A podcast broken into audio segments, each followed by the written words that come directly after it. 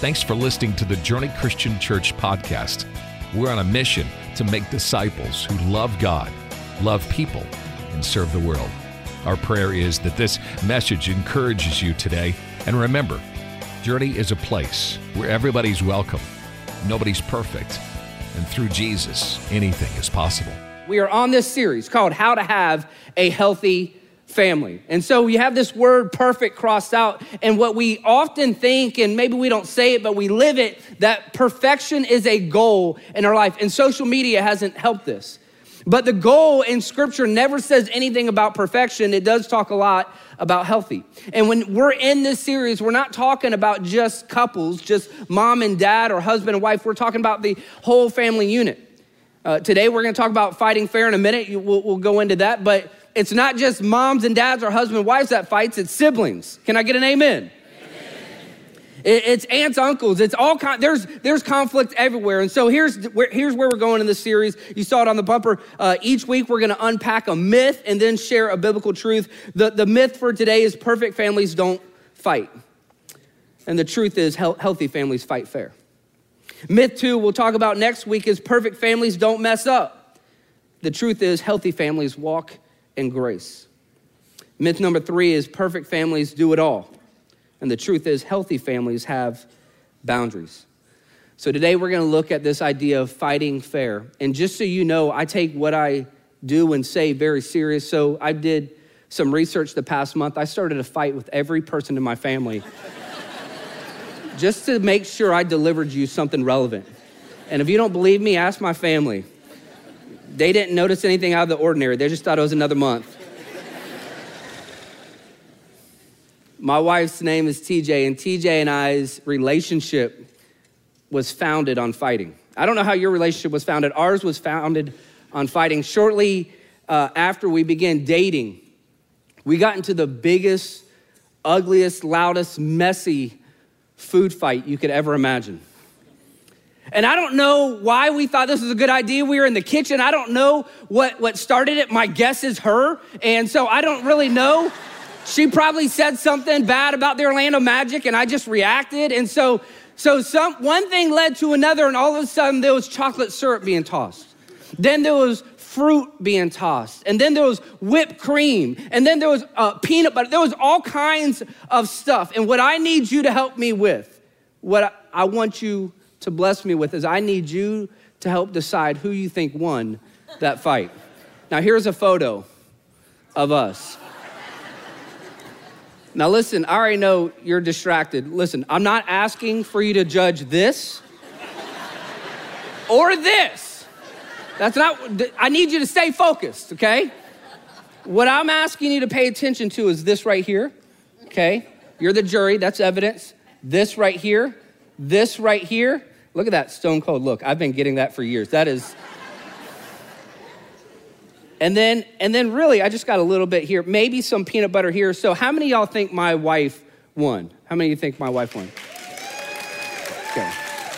Ain't nobody asked y'all. Okay, how many, how many think I won?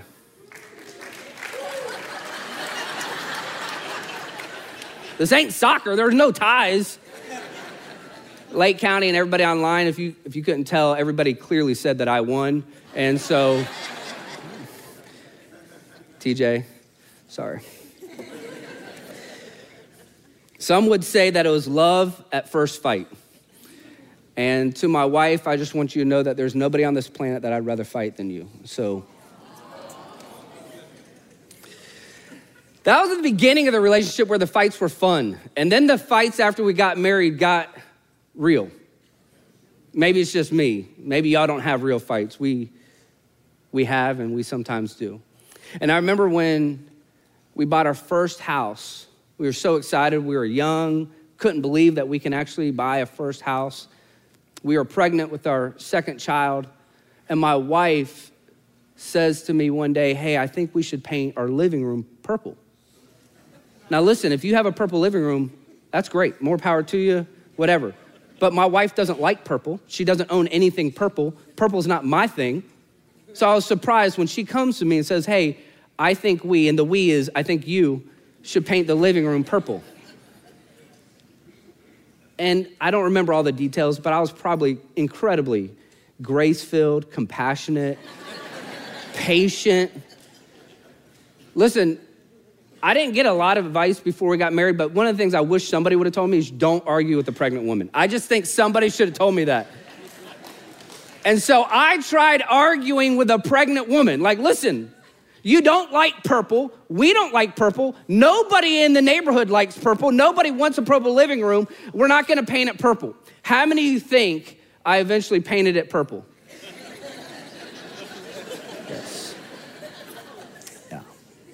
You would be correct. And some of y'all are like, oh, you're so sweet. What a, what a husband to serve, to paint the living room purple. Let me tell you, I painted the living room purple. I didn't say I liked it.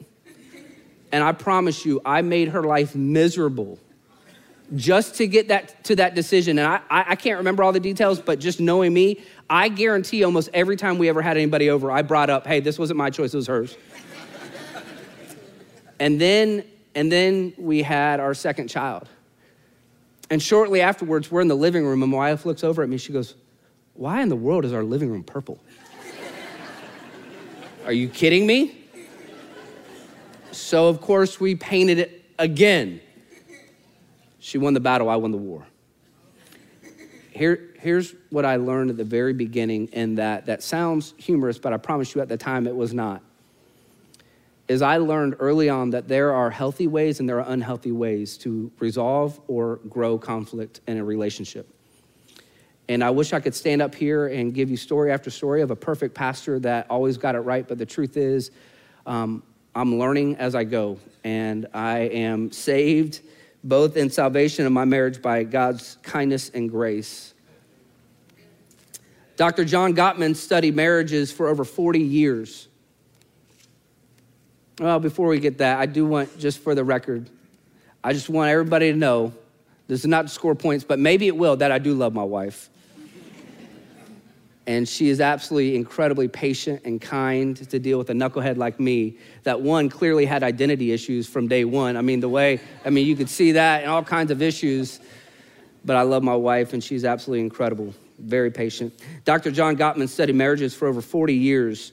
And he says he can be at a restaurant and overhear another couple trying to deal with their conflict. And he said within 15 minutes, he can determine if they're going to end up in divorce or not, up to an 83% rate. After studying marriage for 40 years. And this is what he said. He said, it's not, it's not if we fight, it's how they fight.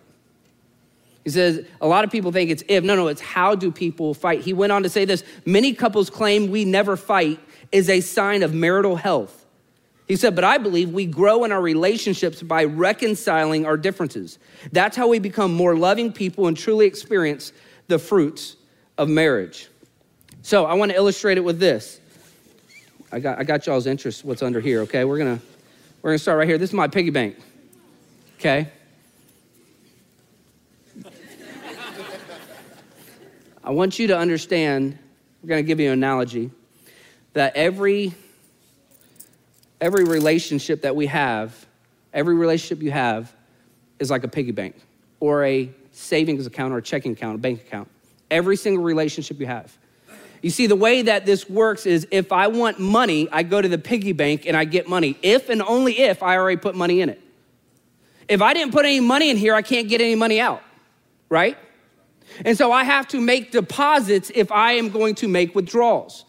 In every relationship, whether you know it or not, whether you try to or not, you always make withdrawals. You don't have to make withdrawals, you just automatically disappoint people on accident, sometimes on purpose. We disappoint each other, meaning we are always taking withdrawals. The problem is if we're constantly making withdrawals and we've not really made deposits. And what so many of us want is a million dollar withdrawal, and we're putting pennies in as deposits. And that's when the relationship goes bankrupt.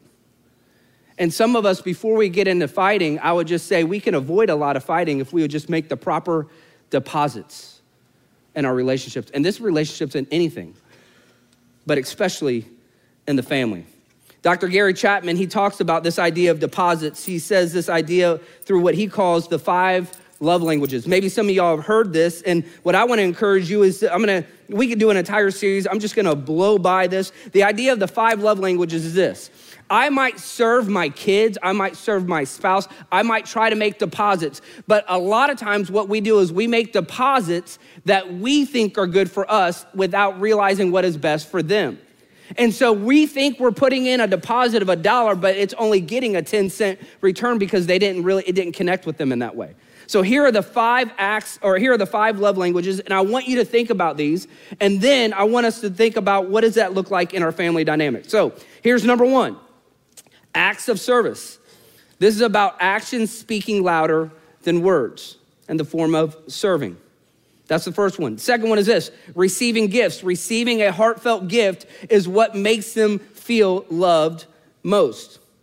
Number three, quality time. This is about giving the other person your undivided attention. Number four, words of affirmation. This is about using your words to affirm others. Number five, physical touch. To this person, nothing speaks more deeply than appropriate physical touch. So here's your homework. I want you to go home, if you don't already, and understand the dynamics of everybody in your family. What is their love language? That way, when you're making deposits, you can actually make a huge deposit that may not even be huge to you, but it's huge to them because it landed for what they wanted and desired and needed. It's the way God wired them. You can't change it, it's just the way that God has wired all of us. I love what Galatians 6 7 says. It says, Don't be misled. You cannot mock the justice of God. You will always reap what you sow you reap what you sow. If we don't make deposits, if we don't make deposits, we will not be able to make withdrawals. And we already know that every day we wake up, we're making withdrawals, whether we try to or not, which means we have to intentionally play offense and put deposits in every single day into our families. So, with that said, let's get ready to rumble. Here are three rules. Three rules to fighting fair, okay? Before we get into those rules, rules for the series. There will be no elbowing, no pointing fingers, no tagging your, your spouse on Facebook on the message. To say, watch this in all caps, okay? If you don't know what elbowing means, it means like when there's a point, you're just like, oh, hey, listen, this is good. This is good. Rule number one listen to understand, not to reload. Listen when there's conflict, listen to understand, not to reload. You know what a reloader is, right? Y'all know what a, some of you may not be a reloader or may not know it because you are a reloader. Let me explain what a reloader is. The other person is trying to talk to you, and instead of listening to them to try to understand, you are processing and reloading everything you're about to blast off with them. So the moment that they simply take a breath and there's a millisecond for you to say something, you just blast off whatever it is you've been loading. Y'all know what I'm talking about? All right, hang tight. Online, Lake County, I don't know what's going on there. Um, in this series, we're gonna have to have some real talk, okay? So I need, we're, we all struggle with conflict. So don't act like you ain't there. All right, so if you are a reloader, okay, I want you to listen to learn, not to reload. This is what Proverbs 18 2 says Fools find no pleasure and understanding, but delight in airing their own opinions. Don't elbow. There's a lot of temptation right now. James 1:19. Everyone should be quick to listen. Quick to listen. Here's a little listening exercise. It may sound a little uh, foreign, but I promise you it works. When you are in conflict, re- repeat to the other person what it is you think they are trying to tell you. For example, when my wife and I, will give you an example for something, you know, just this week. I might say there's a conflict, and I would say, hey, it sounds like because I'm so attractive, I'm distracting you from doing your chores around the house. Is that accurate? And she would say, no, that's not what I said at all. what I said is, you don't seem to listen to me. And then I would repeat back to her, It seems like you don't think I listen to you. Is that what you're saying? Yes, that is what I am saying. It has a way of de escalating when you simply say, Are you saying this? Okay? Now, when the person asks that, the other person shouldn't get upset and yell at them, What a moron! I never said anything about you being attractive. Where did you get that? Instead, take what they're trying to do as a sign of peace and meet them where they're at and go, No, that's not what I said. What I did say is boom, boom, boom. Great exercise that can help you learn to uh, dissolve conflict. One of the ways that we can become better listeners is to genuinely take value in the other person. When you genuinely value them, you actually want to listen to them.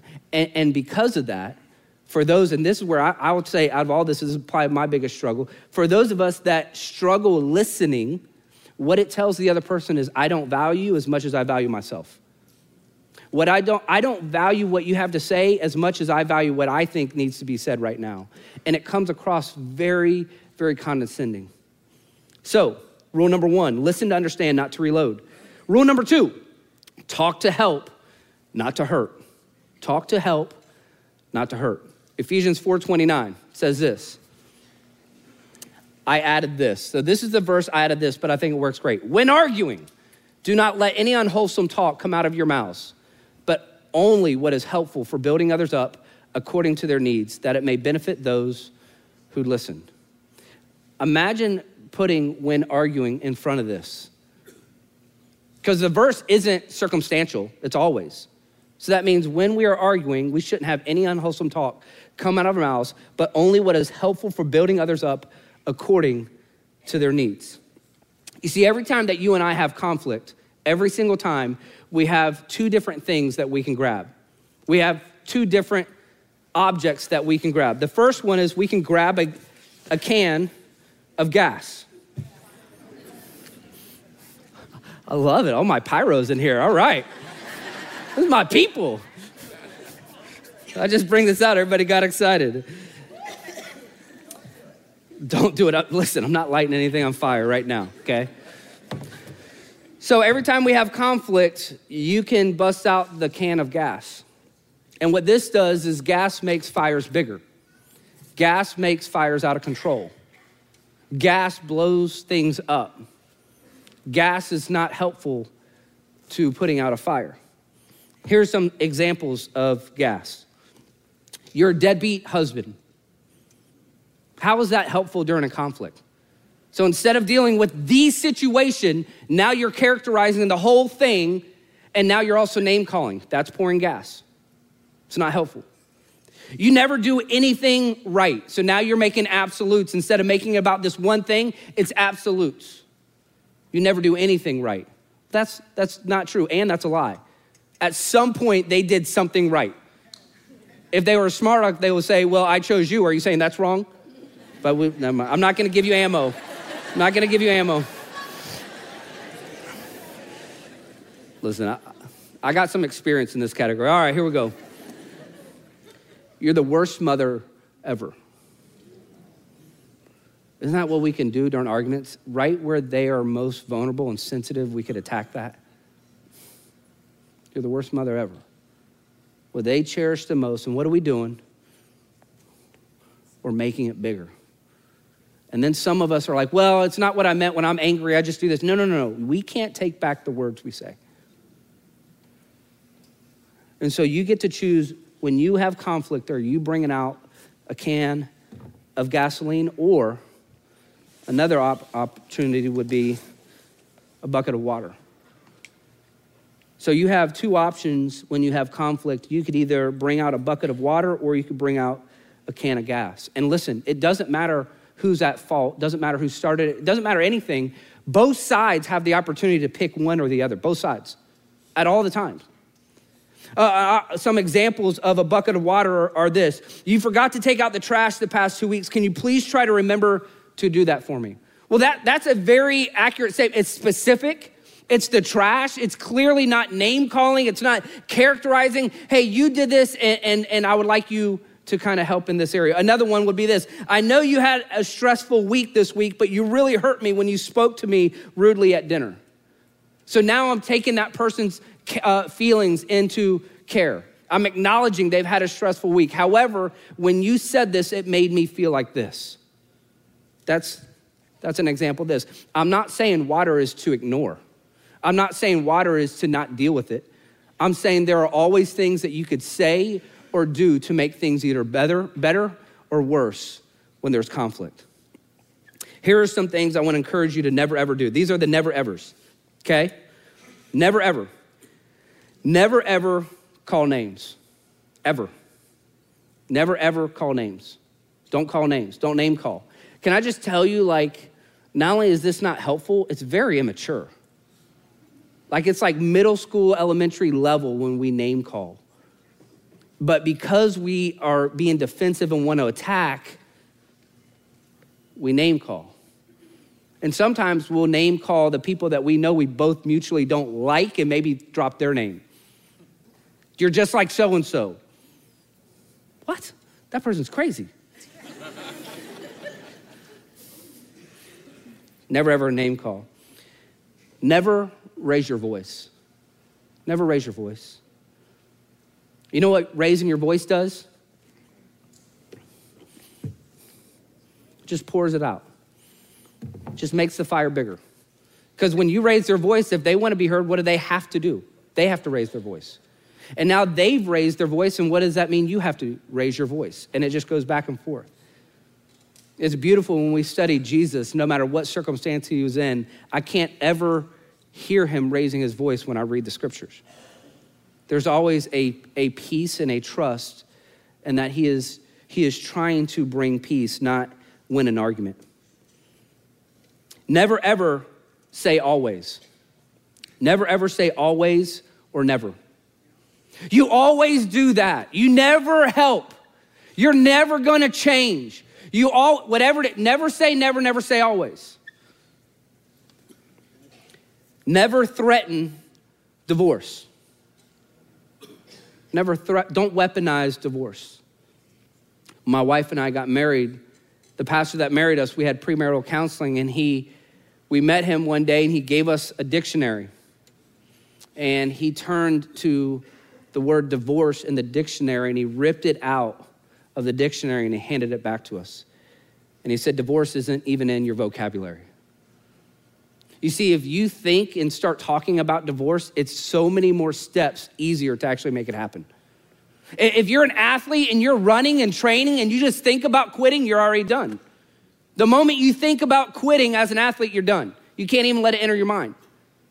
And so for us, we don't, we don't entertain the idea of divorce because I think one of the most beautiful parts about marriage is the fact that no matter what, I have somebody that's committed to being with me tomorrow, no matter what kind of knucklehead I am today.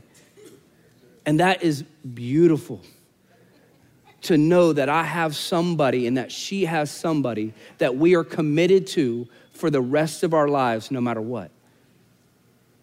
That's intimacy that only a marriage can provide. Here's two good questions to ask during conflict. One, should it be said? And two, should it be said now? Should it be said? And two, should it be said now? Just because it should be said doesn't mean it should be said in the middle of a conflict. James 1:19 again says this, everyone should be quick to listen, slow to speak, and slow to become angry. Slow to speak. All right, rule number 3. Y'all with me? All right, here we go. Rule number three resolve your conflict today or suffer more tomorrow. Resolve your conflict today or suffer, suffer more tomorrow.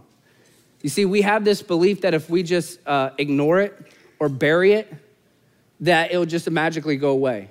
Or, or some people uh, will, will say, hey, I know they hurt me, but I'm just gonna move on. And you actually think that's a good thing but you're not moving on with forgiveness, you're moving on with bitterness, and that's actually gonna compound.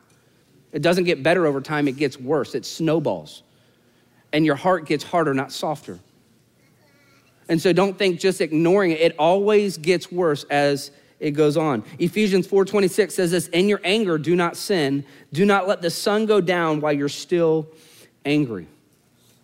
There was a couple that was fighting and after several days of fighting, they didn't resolve it. And so they started giving each other the silent treatment. I don't know if y'all do this in your house, but they started giving each other the silent treatment. And, and a couple days go by and more and more, and all of a sudden the, the husband has to get ready for a business trip. He's, he's supposed to wake up at 4:45 a.m. the next day. But normally the wife is the one that wakes him up for his trips. The alarm clock was on her side of the bed. And so him not wanting to break the silence writes her a note. I have a meeting tomorrow. I have to be woken up at 4:45. Wake me up. Okay, puts it on her nightstand. She sees it. Next day, 9 a.m., he gets up. He's so angry, he panics, he misses his flight, gets out of bed, ready to yell at his wife, and there's a sticky note on his nightstand. And it says, It's 4:45, time to wake up.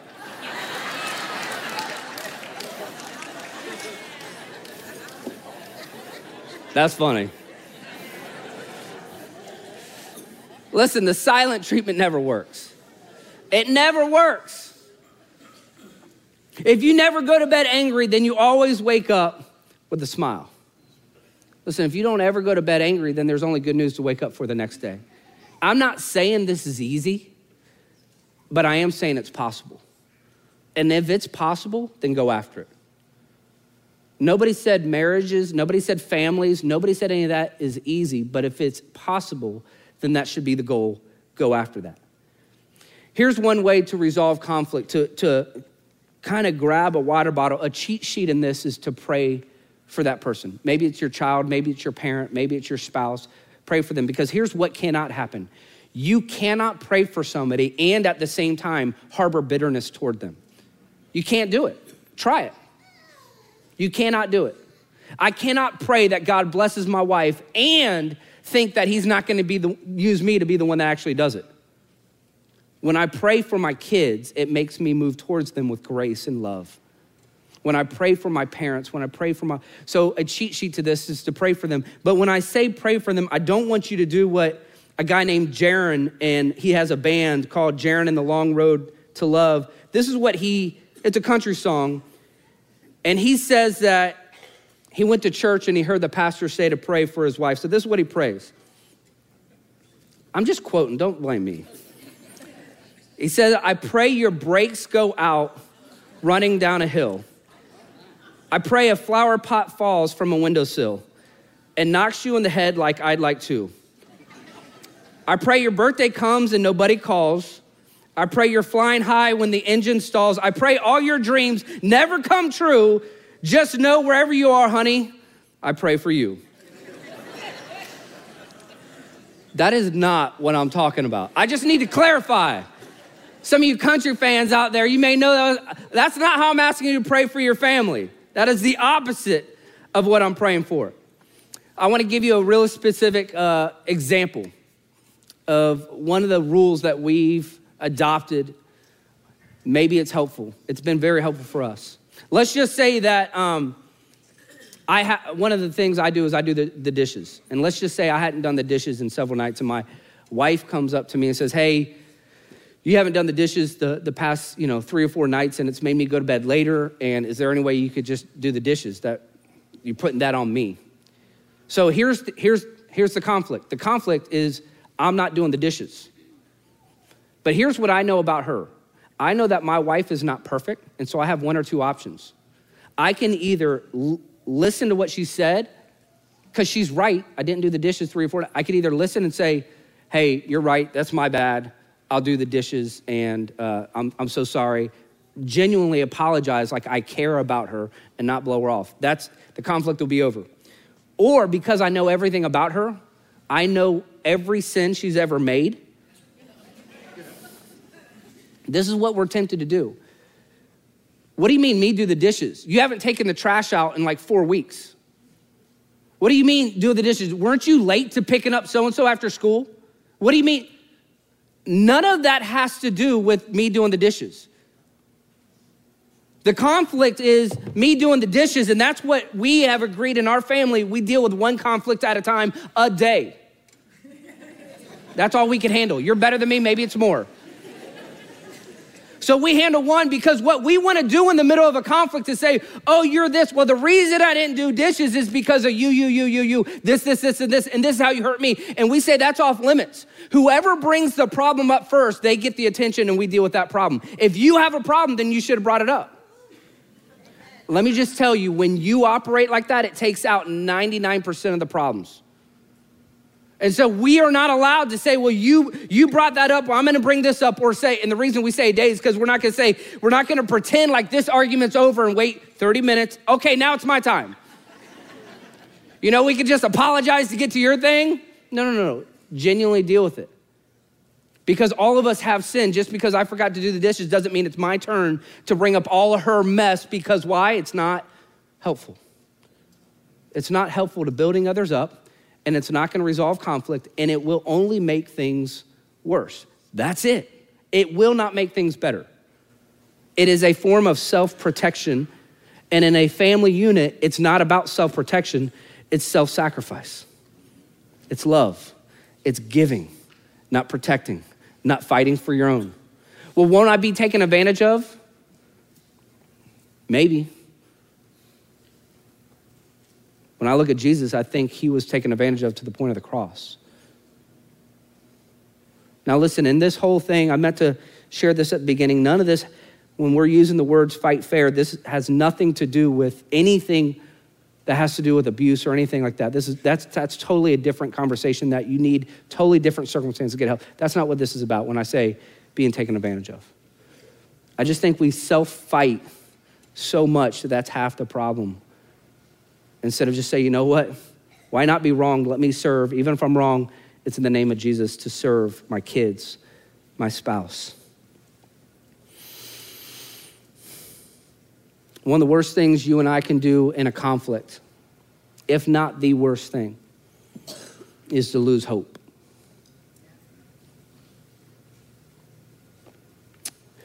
To lose hope in a child, it's the worst thing you could do to think they're never going to come around. Just because you've dealt with it for 5, 10, 40, 50 years in a child. To lose hope in a parent. Just because they've done something for so long, you just lost it. They're never going to change. They're never going to. To lose hope in a spouse. You see, you and I, because we are Christians, we are hope dealers. That's our business. Everything we do exists in hope. That's what last week was all about. Because of the resurrection, there is hope. You see, God loves to bring dead things to life, and that includes families. He loves to bring dead relationships back to life. He loves to bring dead marriages back to life. Don't ever lose hope. Don't ever lose hope. Don't ever lose hope.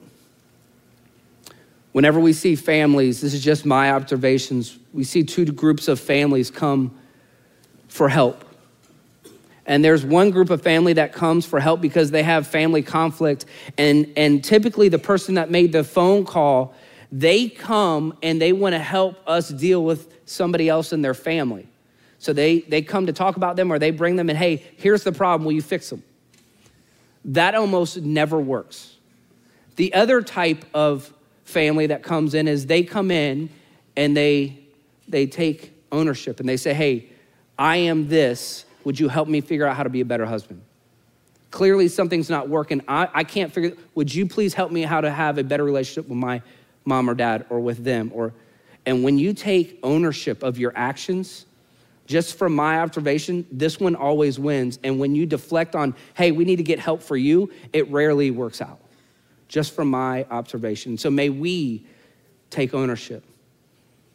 I got to hang out with somebody this past week that is, that is in the process of, of just working on some things. And I absolutely loved everything my friend said. He said, Listen, I, am the one that's a mess right now. I'm the one that needs help. It's not them, it's me, and I'm willing to do whatever it takes. And I was able to be able to say, Hey, listen, because of your ownership, I could, I could just see their hope in this, in this family. There's so much hope when we take personal ownership. So, this is what I want to do. I want to leave you with three things to do, three really quick things to do this week. One, decide to be a family that fights fair.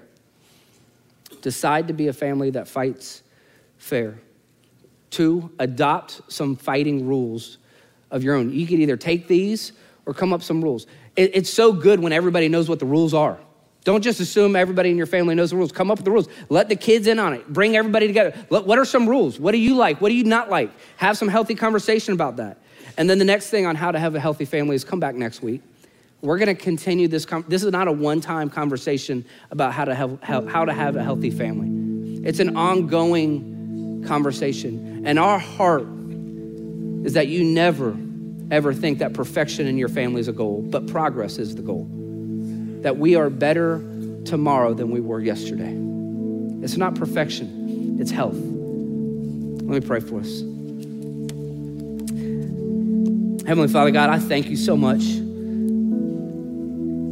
that on my worst days, when I am a knucklehead to my wife, when I am a knucklehead to my kids, when I am more self protecting than self giving, you and your kindness, you and your grace, you see me at my worst and you love me the most. And God, my only response to the kind of love you give me could and should be to love those closest to me the same. So, would you help me? Would you help us?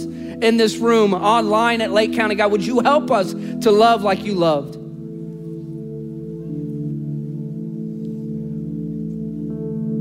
Would you help us to listen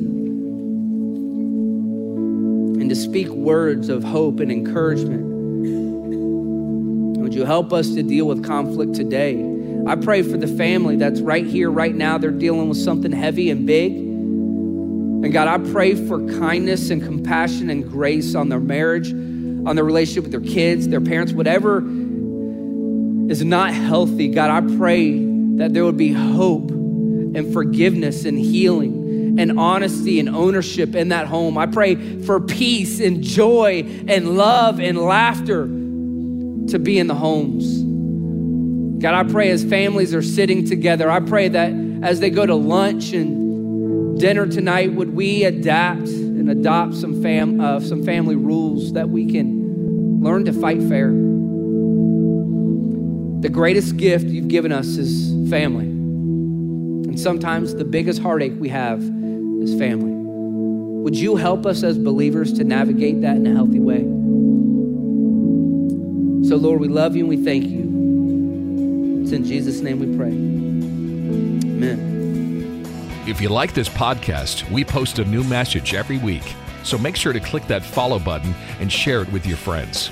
Remember, Journey is a place where everybody's welcome, nobody's perfect, and through Jesus, anything is possible.